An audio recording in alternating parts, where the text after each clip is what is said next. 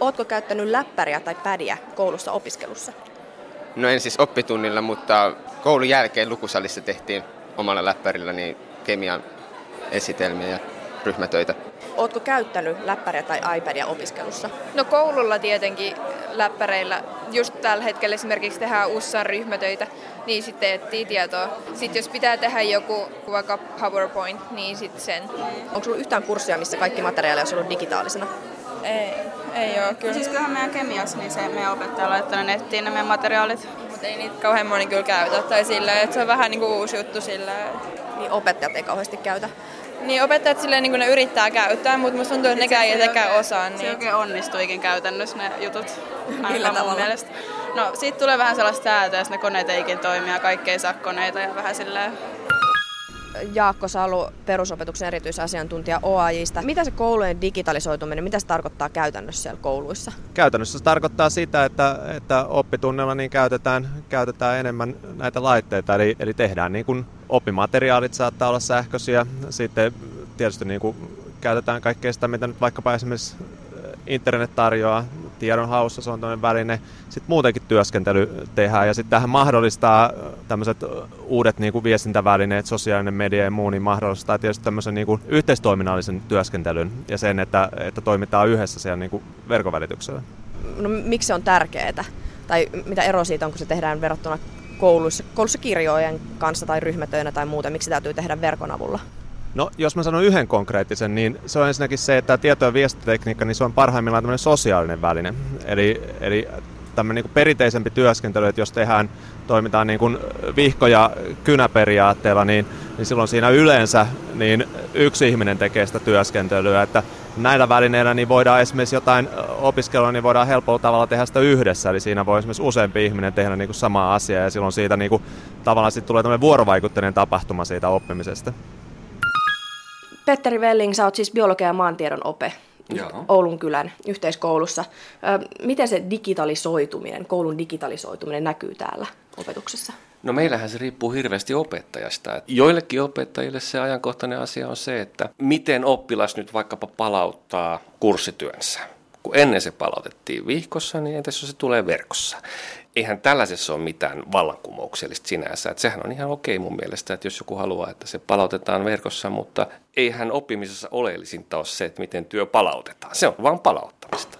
Aika moni ope Suomessa suhtautuu positiivisesti tietotekniikan käyttöön opetuksessa. Hiljattain julkaistiin tutkimus, jonka mukaan yli 90 prosenttia opettajista, ja nyt puhutaan niin opeista alakoulusta lukioon, oli sitä mieltä, että sähköinen oppimateriaali se monipuolistaa, nykyaikaistaa opetusta. Ja sä, Petteri Welling, oot kritisoinut tietotekniikan käyttämistä opetuksessa, niin, siis miksi?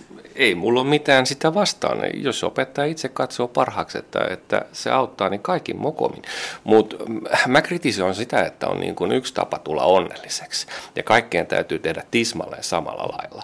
Ja mä kritisoin sitä hypeä, sitä, että nyt kun kaikki muka siirtyisi tietotekniikan käyttöön, niin silloin esimerkiksi kouluviihtyvyys ampasisi jonnekin kattoon. Tämä on, tämä on täysin epäuskottavaa.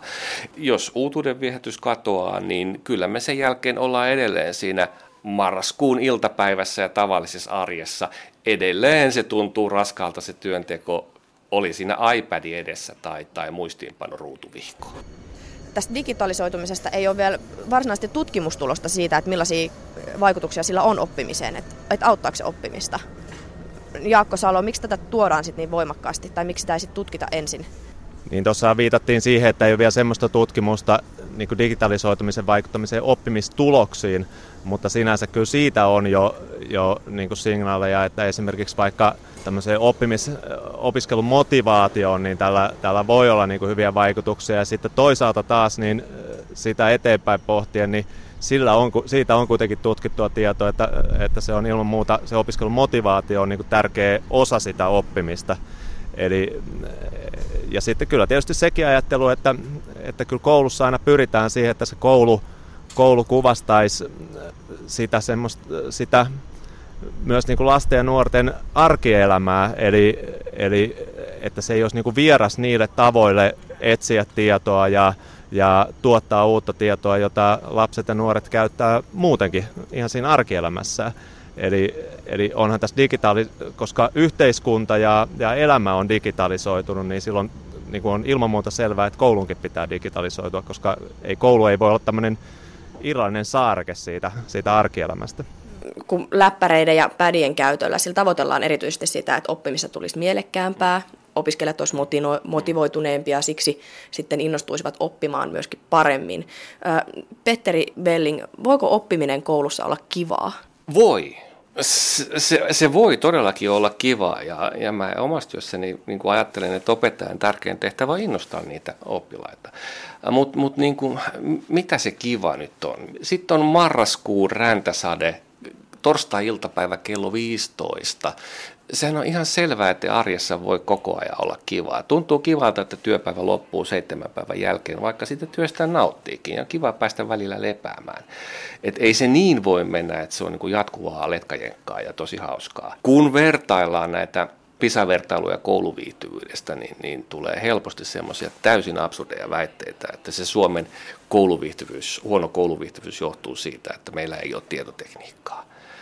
Ja sitten siinä listassa on, on meitä paljon köyhempiä kehitysmaita, joissa, kou, joissa koululaiset raportoivat, että heidän viihtyvyytensä on paljon korkea. Luuleeko joku tosiaan, että niillä on kaikilla omat iPadit? Se johtuu, heidän viihtyvyytensä johtuu mun nähdäkseni siitä, että he tajuaa hyvin selkeästi, että koulutus on tie eteenpäin ja menestykseen. Ja Suomessa taas kaikilla asiat on niin hyvin, että, että ei tarvitse sillä lailla kamppailla siitä, siitä omasta menestyksestään. No pelkäät sä, että nyt kun tähän keskitytään tähän digimaailman ja tietotekniikan tuomiseen kouluun, että joku asiasisältö jää käymättä tai unohtuu se itse pääopiskeluasia? Mä pelkään tätä itse asiassa erittäin paljon. Mun mielestä nyt sähköisessä ylioppilaskokeessa on jo nähtävissä sellaisia merkkejä, nämä on huhuja, mutta on nähtävissä sellaisia merkkejä jo, että vaikkapa Mantsan kokeessa niin pitäisi osata käyttää Excel-taulukkoa. Ja sehän toki on tietenkin se on hyödyllinen tieto.